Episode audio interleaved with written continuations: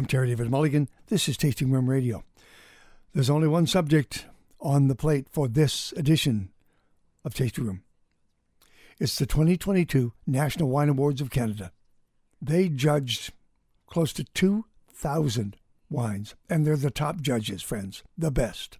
Sparkling, red blends, white blends, orange, rosé, Pinot Gris, Grigio, Sauv Blanc, Syrah, Riesling, Gamay, Pinot Noir, Chardonnay, cider, fruit wines, fortified ice wine, late harvest, Cab Sauv, Cab Franc, Merlot, and then the final days were best performing small winery, top 10 small wineries, and the last day, the winery of the year and the top 25 wineries.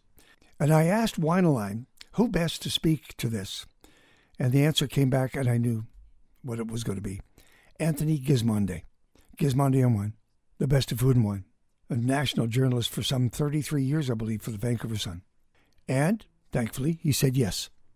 So the whole show is just a conversation with myself and Anthony Gismondi about these wine awards that are the epitome of wine judging and wine recognition across this country. Extremely well done. So let's get at it. I hope you find some information here that can help and that you enjoy this edition of Tasting Room Radio. The uh, video version of this interview, by the way, can be found on the Terry David Mulligan YouTube channel. You can find all the details and the link directly to the judging awards at tastingroomradio.com, which can be found at mulliganstew.ca. This segment of Tasting Room Radio is brought to you by Hillside Winery on the Naramata Bench. Here's some important information. The tasting room and wine shop are closed for the season. Wine sales are available Monday to Friday, 10 a.m. to 4 p.m. And speaking of wine sales, on the website, check out the 2016 Mosaic, the 2019 Syrah and Pinot Noir. Oh, and take a look at the Merlots. And my favorite, the 2019 Founders Block Gamay Noir. The bistro is closed for the season and reopening spring of 2023. All the details can be found at hillsidewinery.ca. It's 11 o'clock in the morning, the morning after the 2022 National Wine Awards of Canada were announced finally. And uh, the uh, co founder of those awards, Anthony Gismondi, is with me. You know him from the Vancouver Sun, his wine column, of course, we all read it. Co host of the BC Food and Wine radio show. Uh, is there a book coming? No time. Okay.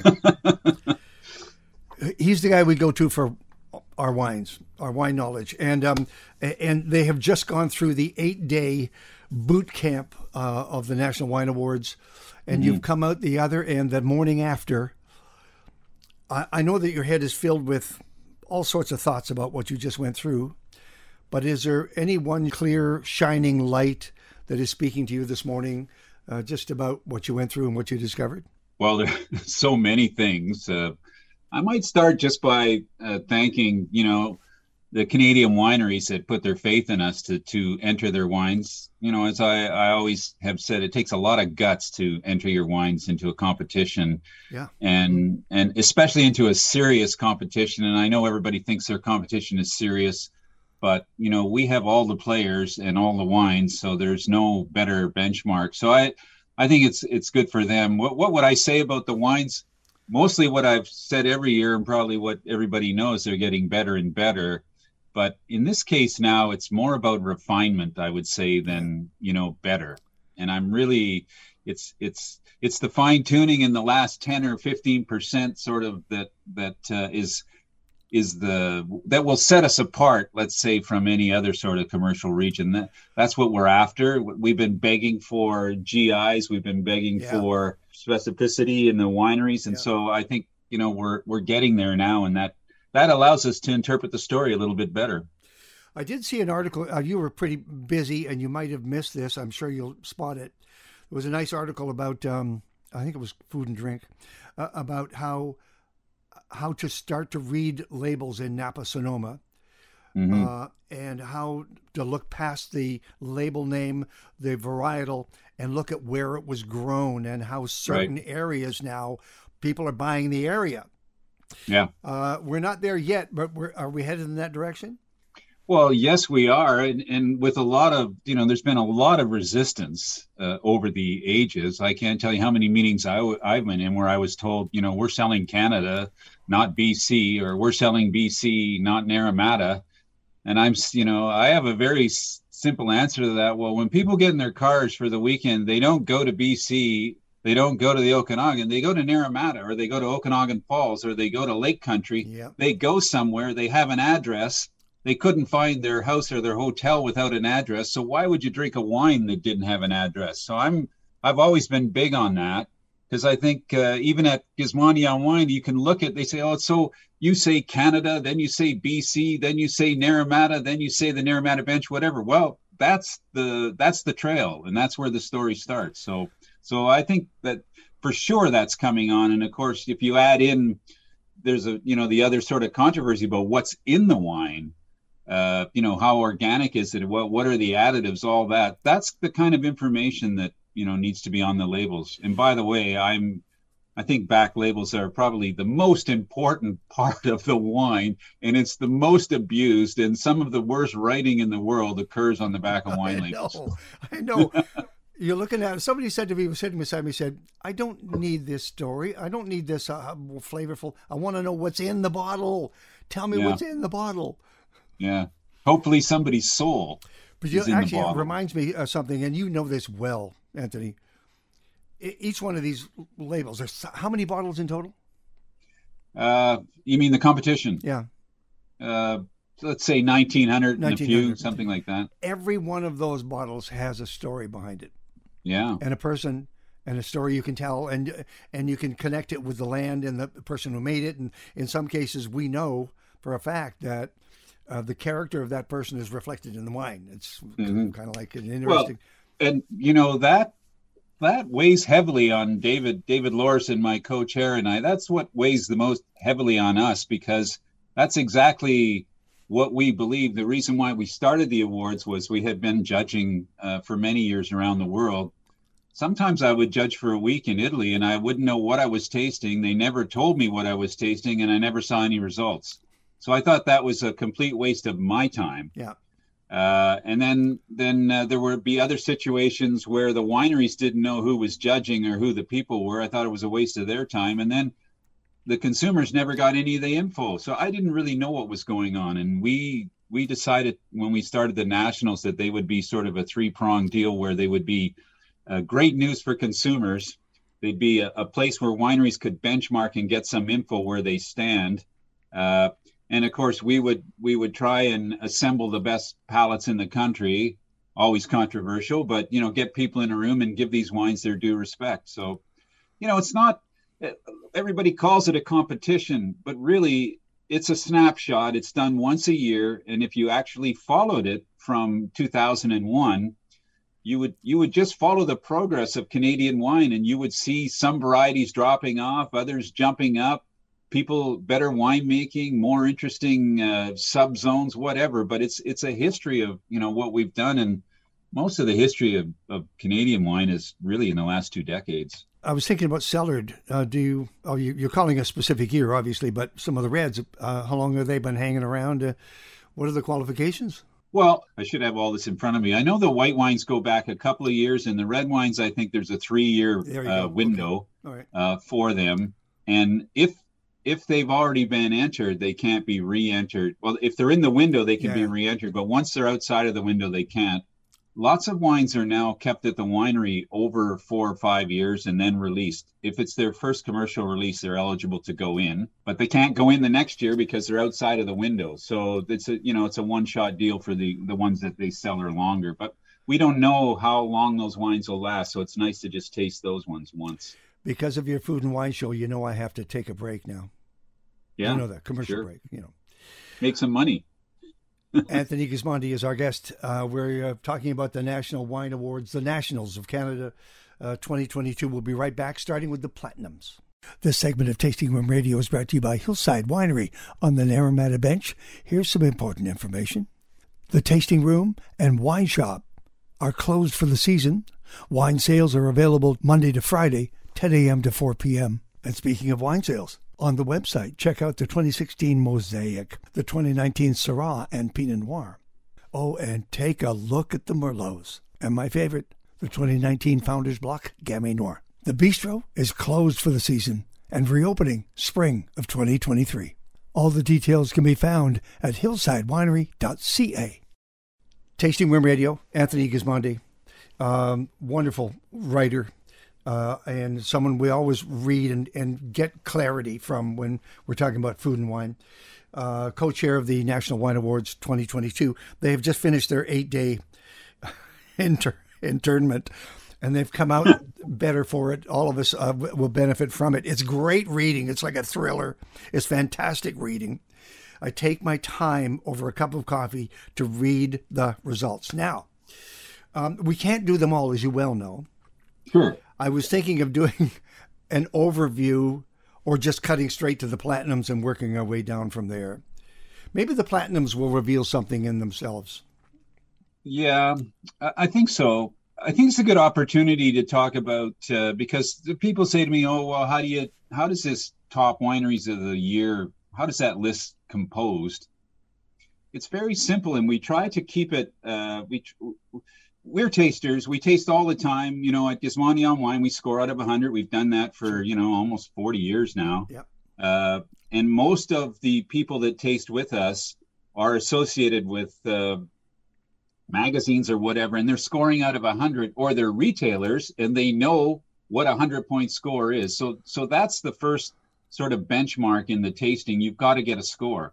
We don't actually, I like to say, we don't actually give out medals. We've set standards. And when you achieve a score, you get a certain medal based on what the group has done that year. So, so I think that, so for the platinums, we had to come up with a, a, new level. We didn't have any platinums in the first 10 years to sure. be, you know, truthful, and probably not till the last five years. Now the level is so high at the top that we created the platinums, which are basically 1% of the all the wines and ties. So in this case, you know, it's like 19 wines, and then at that score level, we would take all the ties. So we we issued 24 platinums out of 1900 wines. So that gives you an idea of of uh, you know how the quality of these wines are. And if you read the uh, the release that's come out, um, and you're doing the writing on it, it you you do you can get specific within those 24. For example. You, yeah. you make the point that uh, Riesling led led a, a wonderful uh, charge here. Uh, as much as much as the, we love them, uh, Riesling as as uh, as judges and as wine fans, the consumer not so much. No. Which you know, I, I had, I had. You can only beat them over the head so often, you know. we love our Syrah and we love our Cab Franc. Although I would yeah. like to see more, I would like to see more Gamay in there. But Pinot, Syrah, Chardonnay, we're going to see those guys. Um, yeah. Some of the names that popped up: Heinle, uh, Bordertown. Yeah. Nice to see. Fantastic, and I think this is a, a true example of what blind tastings are about. The the wines are tasted blind, and so uh, everybody has an opportunity there's no baggage at the table you just have the you know you have eight glasses in front of you most of the time and and uh, the wine has to tell its own story so we, that, that you know it's another it's hard to explain the complexity oh of what what we've designed but you know just think of a wall it's kind of like uh, in the, really in the old days of writing i would say on one side was editorial and on the other side was you know marketing sure well we have a back room that the judges never see and never go in. But in the back room, everything is visible. So that was another issue for me. I would see people tasting out of brown paper bags. And if you give me a brown paper bag and show me the top of the bottle, I'll be right eight out of 10 times without even looking at the wine. Sure. So, so, so we do all that stuff so that when, when the wine gets out in front of that judge at the right temperature, in a small amount in a small group that makes sense then then the wine can really shine and and the result is how many times would you think that Bordertown because they've just really got going and they're you know they're down south it's pretty warm they got a they got a fantastic uh, turnout at the at the uh, at the competition and Heinle which we haven't talked about since they made ice wine 35 years ago or 40 years ago also uh, succeeded in making a wonderful merlot so it's not just the ones you think it is. It's sometimes it's just the best ones. Is there a subtext here that uh, of the Ontario wines that you have awarded, how many we would see on this end of the country? Yeah, well, well, there's a couple of subtexts. One, uh, Ontario uh, traditionally doesn't enter as many wines as BC into the competition. Because why I don't because, know. Because we're uh, homers. You have to ask them. No, Charlie Pillitteri says we're homers. Yeah. Well, do you want me? I'm not going to say anything. That's his response. Uh, that is unbelievable that, that a Canadian winery would even say that. Like it's just so ridiculous. It's it's just off the charts. But but let me tell you that Ontario, uh, I think they entered 34% of the wines and got 36% of the medals. So Okay. calling us homers is a bit of a losing statement There there. Uh, they also have 17,000 acres, uh, plenty more than we do.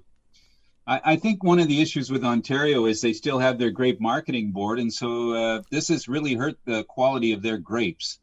You know, there's people that control it and are making great wine, but but you know, when the grape marketing board sets the price for inferior grapes, uh, that doesn't help anybody. We stopped that a long time ago, and you can see the difference in in uh, the quality of uh, of the grapes and what's grown. But that that's another long story. So Okay. uh, let me just say that it's kind of split. Like in Ontario, of course, Riesling, Cabernet Franc, Pinot Noir, and Chardonnay are their, you know, that's kind of their babies. Uh, and we're, I, I would say we're a little more, uh, we have a little more of a deeper palate in BC, but at the moment, uh, as you can see, like Syrah was really a leader for the last few years sure. and it still is, but Pinot Noir has really caught up in BC. And it's caught up because we've moved north to cooler sites. We know more about the clones. Uh, we have more experience now. So you can expect Pinot Noir to really uh, surge from Vancouver Island all the way up to, to the Shuswap. So, so they had a good run. Chardonnay uh, also a good run. Sparkling wine was a bit of a mystery to me because there was so many good ones, but there was only one platinum that came out of Ontario this year. So I was just looking you at your your page. down. Uh, you can you understand why Cedar Creek uh, did as well as it did. Uh, we haven't announced that yet verbally with our lips, but Cedar Creek uh, 2019 Aspect and their Platinum 2020 Jacket Rock Syrah and the Chardonnay, uh, the Block 5 Chardonnay. Uh, you need uh, at least one Platinum to get into the race for Winery of the Year. They've got two right back to You back. do. And Yeah. but, but what catches my eye is um, Fort Berens, the Pinot Noir Yeah. 2020. fantastic. So happy for them.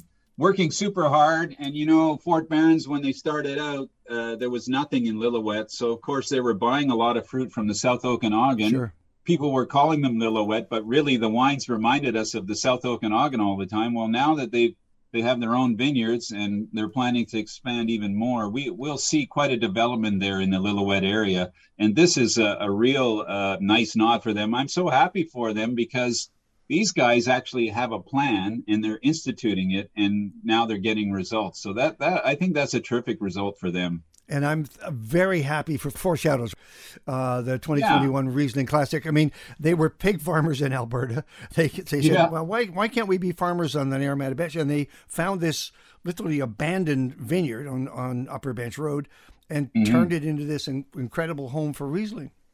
yeah well uh, you know these platinum medals are, are people should try and explain i've already got a note saying i can't find half of these wines you know i, I have to say that i i'm incapable of shopping for every canadian who's looking for wine I've told you a million times, you know, you got to start at the winery. Uh, you can either order it direct. If that doesn't work for you, you phone the winery and say, I want to buy your wine. I live in this city. Where can I buy it? Put the pressure on them. Don't put the pressure on me. I can't keep track of 2,000 wines. So these wines are out there. Some are only wine club, uh, some are only in retail, some are only in restaurants, but that's not our job when we judge them. So, you know, good luck finding them and enjoy the ones you find. That's what that's what I say. It's break time. Uh, Anthony Gismondi is our guest. I'm Terry David Mulligan. This is Tasting Room Radio. When, when we come back, we're going to be talking about the best small winery in Canada. Actually, there's a list. We'll be right back. Okay. This segment of Tasting Room Radio is brought to you by Unsworth Vineyards in the Cowichan Valley. Take the guesswork out of Valentine's Day and reserve now for a relaxed, romantic evening at Unsworth Restaurant, featuring a debut dinner event menu by Chef Dan Bain. It's a three day event Saturday the 11th, Sunday the 12th, and Tuesday the 14th. All the details and the menu can be found at unsworthvineyards.com. This is Tasting Room Radio. Anthony Gismondi is my guest, and we are. He's taking us through. God bless him. Uh, the National Wine Awards of Canada 2022. Uh, almost 2,000 wines were in this competition. Um, and WineAlign just did an incredible job. It, it's such a professional, all round from top to bottom. It just. I mean, if you make this list, if you're part of this competition, you're mm-hmm. you're being judged properly and fairly at the top level. I'm just so impressed with this. Um, I got to tell you that and pass that on. Um, yeah, thanks. Well, that's the goal, and uh, you know, it's I, I can't. I, it's not like I. I really don't even want to talk too much about what we do because it's not about us. It's about the wines. But you know, we just try to try to be fair and and see what happens. And and believe me, it's like if you looked at a picture of yourself, Terry, 20 years ago and today, and you had one every year, you take out that snapshot, things change, you know, that's the way life is. And people, they get so bent out of shape that their favorite little boutique winery, you know, finished 12th instead of 8th. Well, they're all pretty close. And uh, we come back to our roots. Our roots are tasting wine and scoring wine. So when you look at the there's a total number for each winery. We're going to talk about these small wineries. So if you get a 91, we round up for the public, but if you get 91.6 for your gold, yeah, and and your neighbor gets 91.8, he's higher than you or she's higher than you, and and then the golds get a, you know, there's a multiplier based on how many golds are out there. So if like let's say the platinums that's a good example. There's only 24 of them. So they're worth a lot. If you can get one it's worth a lot. And that's why getting a platinum helps you get into the top 25 because it it shows that you you've broken through. By the way and, dear listener yeah. by the way this is not a dash. This isn't even four laps around a field. This no. is a marathon. And you can't yeah. believe how dark it gets in there about halfway through when you realize you still have four more days to go yeah. I love it though. It's you know five days, and you're following the first day, the second day. We taste all of the wines over the first three days, and then we bring back about I want to say depends on the category, but 25 to 30 percent of the wines return for the final round. That's a really tough thing uh, that Dave and I the cutoff for that, and you can imagine so you you scored say 89.48 and you're not getting into the 89.50 it sounds uh, you know it sounds like that's not possible but you know when you score wines and there is a difference in the wine so that's the way we have to that's the way it goes. So you know it's not a perfect science but we have a we have a nice blend of science and know-how and then what's happening in the glass and i think that's you know, people write about competitions. It's all bullshit. Well, fine. You know, you say what you want. I'm in that room. I see what happens for five days, and we watch the progression. And then the, you know, the proof is in the pudding. And this is the the most important thing I say to the judges is when I go in when I go into a winery six months from now and they open a gold medal wine, I said that wine better be bloody good because we've told people it is and we expect it to be. So that's you know they have this pressure too that it's kind of like a port producer, you know. Uh, as I say, you, you declare a vintage port because it's supposed to last 35 years, so it better last 35 yeah. years. Yeah. Anyway, uh, small wineries, we should talk a little bit about them. First of all, under 10,000 cases. We never had okay. this award before. Okay. And and I thought at the time when we started, well, you know, we just don't have enough goodness to spread things around. But by about the, you know, by about 2010 or so, a lot of smaller wineries are saying, well, we can't compete with the big guys and this and that. Of course, they're wrong because it's only their top five wines. But we said, okay, let's do uh, people under 10,000 cases. Maybe they have a little less resources, less money, less info. I don't really believe any of that anymore. But anyway, the, it's been set. So this year, uh, you know, we had a look at the best small wineries, and and number one was Spearhead Winery, which I'm really excited about. Their wines were they're so electric; they just sort of jumped off the page at at the competition. And uh, well, you know, Grant Stanley, he's he's a character. He's a character. And his wines are characterful, you know. And he followed his muse. Yeah. He could have had a cushy whatever. He could just keep working up the corporate ladder, and he decided yep. that he was going to throw in with Spearhead. Yeah, his Coyote uh, Vineyard Pinot Noir outstanding. Even his botrytis affected late harvest Riesling. So there's a lot, you know, there's a nice mix there. Uh, and I, and his Pinot Gris, which I've always loved, the Golden Retreat. It's so great to see these wines get get their due in a blind tasting, especially like a Pinot Gris, where you know ten years ago the judges would want to leave the room before tasting another Pinot Gris. So That's all changed. So those those troublemakers at La Frenz are there. Number two, number three is Fort yeah. Berens. There you go. Well, yeah, La Frenz, you know they won last year, so they are in second this year. That's what we love is the consistency. Sure they got a lot of medals, but their top five were just below the top five from Spearhead. Of course, Fort Berens, we talked about Hidden Bench, which is a sensational Ontario winery, which lets me uh, lets me say something. You know what? You can buy any of these wines from Ontario wineries. Just get online and buy them. There you go. The problem is no one in Ontario can buy our wines. Yeah. This is and this hasn't changed. This is a national disgrace and I dump it on the on, on uh, the provincial monopolies, the provincial government, the federal government, and anybody else uh, at the top it, it, uh, that's you know lobbying for it, whatever some protection. Just so, so we can't buy their wines, but they can buy ours. Yeah, nasty. Painted Rock. A, a, Painted a Rock was actually way, farm, John was one of the guys who uh, who wanted to have a small winery uh, designation. So he's been farm, in there in we're Meyer. farm product here. Yeah. Yeah. Yeah, pretty much. Meyer has been the most consistent. I think they they've been uh, uh, in the top ten every year since we started it. And of course, they're making fantastic uh, Pinot Noir and Chardonnay down in Okanagan Falls. They got their own sub GI now. How about that, uh, man? Lot, yeah, lots going on. That's there. one after the other. Painted Rock, Meyer, and Synchromesh, uh, yeah. all Okanagan Falls. Yeah, there'll and be a party there today. Van Westen. Van Westen, you know th- that that is such a nice thing to see for him on the Naramata bench.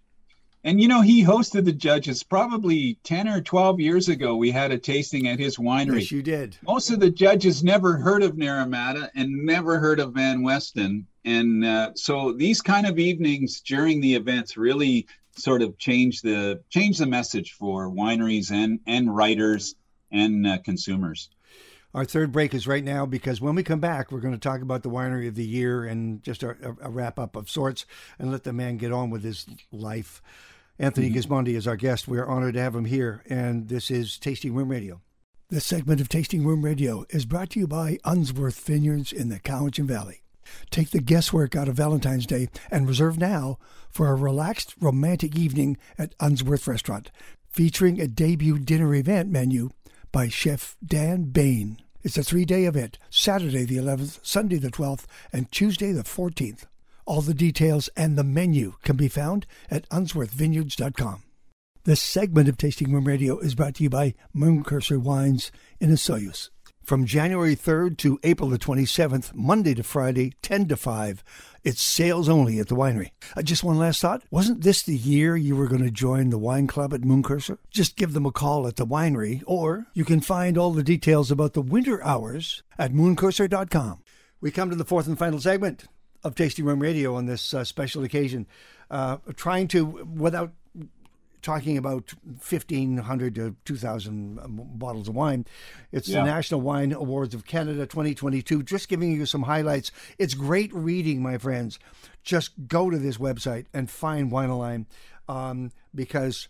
Uh, it, it's just every we will all have ties to certain categories and, and labels yeah. and areas. Um, we come to the winery of the year, adjudged on a point system,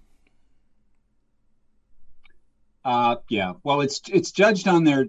They had the top five highest scoring wines. So when you add those all up, uh, so so they had two platinums and three golds. You know, just to put it in perspective, probably ten years ago, if you had two golds and three silvers, you'd be in the running for the top winery of the year. In the last five years, uh, you had to have at least five golds to make it in, and now in the last two or three years, you've got to get a platinum or two uh, as as well as the golds to uh, be considered at the top. But you know, the top the top 25 are impressive. The top five, there's there's you know there's usually not a lot to choose between them. They just missed that second platinum or they just missed that high gold. Uh, so the list is valid, uh, you know, quite a ways down. But Cedar Creek's done a great job, as you know. They've been uh, they've been under renovation and change for almost five years. So they built all this this structure. They started in the vineyards then they redid the winery, and then of course now they've redone all their reception areas and restaurant and all that. But the important stuff was done early, and we see the results now. Yeah. And they're very focused on on telling the story of the North Okanagan for cool climate wines, and uh, they they had a hell of a show. Last Uh, time, I'm very last, happy for them and Taylor. last time I went through, uh, I can remember seeing lots of vessels, different vessels. They were fooling around with clay and concrete, and Yeah. you know, uh, and they that want they want that to take them somewhere. They have to start at a certain level, but I mean, Yep. they, and let's face it, as a destination with home block, whoa, Outstanding. whoa, Oh yeah, and it uh, you know people say that that that remark you made earlier about homers and etc. Like I've been in thousands of wineries, and you know what? There there there's not ten or twelve that are at the same level as Cedar Creek or Mission Hill when you Sure. visit them. These Sure. are incredible uh, places that we have for people to uh, to visit and to enjoy wine. So so that's one thing. But you know they went organic. Uh, Kirk Simchick does a fantastic job for them they now have uh, you know animal husbandry you go up there in the vineyards and there's animals walking around and chickens and this is a this is a sea change like if, if the rest of, of the province of british columbia was as intent on uh, you know doing this kind of work to save the planet save themselves and to eat and drink better. We, we'd be so much better off. So the wine industry's done a great job uh, and of course anthony von mandl leading his troops uh, to really change the way that we think about wine to, to to make it more cultural you know? Maybe we'll get rid of the scores soon. I'll be happy. I'm happy to get rid of the scores but you know we we, we got to get there first. But the system works. yeah it sure works Well, you'd call Uh, it. I mean, if it wasn't working, you'd call it. You wouldn't. You wouldn't let anybody. yeah i mean there's there's a lot of things i'd still do if, if i was in charge but you know people have to people have to live and uh, the thing about wine is it's a journey and it's a long-term uh, project you can't nothing happens in a year or two uh, it's generational uh, and we see now that we know now why families like antinori 26 uh, 26 generations 27 generations how is that even possible but we see the results of that because of the passed down knowledge and and what we're seeing now is this passing down of knowledge. If you think about Harry McWatters' first sparkling wine way back when at Sumac Ridge, that knowledge is now been passed down for for nearly 40 years. And and so a lot of things have changed. A lot of young people making great sparkling wine. Actually, I, I made a note, and you commented on it uh, in your in your writing uh, under the platinums. Uh, was kind of surprising that there weren't more because it's a great bubble movement going on. Yeah. yeah. Um, but I think there was just the one, was there not? There was just the one, but you know, the thing about bubble is that the standard is so high. I mean, the standard is champagne, and for most judges, the standard is is uh, and I, you know, I don't want to put words in their mouth, but if you're drinking Blanc de Blanc champagne or some of the greatest sparkling wines in the world, that's a super high standard. Yeah. And uh, so some years we're up and down. You know, that it's not an easy wine to make, and uh, I don't know. Maybe it's it's a combination of blending vintages, and we've had we've had a couple of off vintages in the middle. Ontario had some great vintages while we were off, so I I don't really know what that story is, but you know, I w- I've been tasting this week. I just had the the the latest Blue Mountain wine, and it's it's incredible. Again, it's, it's such a sensational wine. They're they're regular everyday brut. So uh, I, I don't know.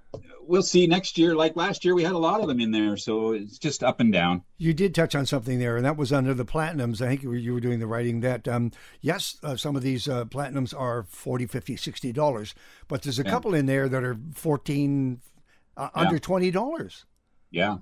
Well, that's another. That's blind tasting too. You know, obviously there's some people who want to drink hundred dollar wine because they want to be seen drinking it. There's some people who think their wine's worth hundred dollars because that's the way they think. And then there's great wine out there that's always uh, available at a far lower price. You just have to open your eyes, or in this case, close your eyes and taste blind. So we're happy for that and we'll do i will do in uh, probably if i get it sometime next month because i have the ability now i can i'll probably issue a list of the best value wines at the national There wine awards go. based on their medal score and price and that'll be an interesting list too so the- you know even $60 can you buy the best wine in Napa for 60 bucks? I don't think so. I'm, I'm I think it's more like 700. In Bordeaux, it's more like 1500, and in Burgundy, it's now in the thousands. So when when you can buy the best Pinot Noir in BC, which wouldn't embarrass itself in a tasting with other global ones for for 45 or 50 dollars that's a that's a pretty good deal for consumers. And how did the wildly uh, popular rosé show up this year? Uh pretty good i'm going to tell you something though we're going to change the way we taste next year because we learn all uh, you know we were so happy to get the rosés and then everybody you know rosé all day let's taste the rosés and and and they're quite good two things are happening with rosé color so more pale is getting higher scores. Yeah. Less sugar, obviously getting higher scores with the judges. Yeah. And uh, that's not so much with consumers who like a little bump of residual, I think, as well. But the biggest thing we're going to change is that uh, normally when you say you're tasting Chardonnay or Pinot Noir, we tell the judges this is a Chardonnay flight or a Cabernet flight or whatever. That's all they know.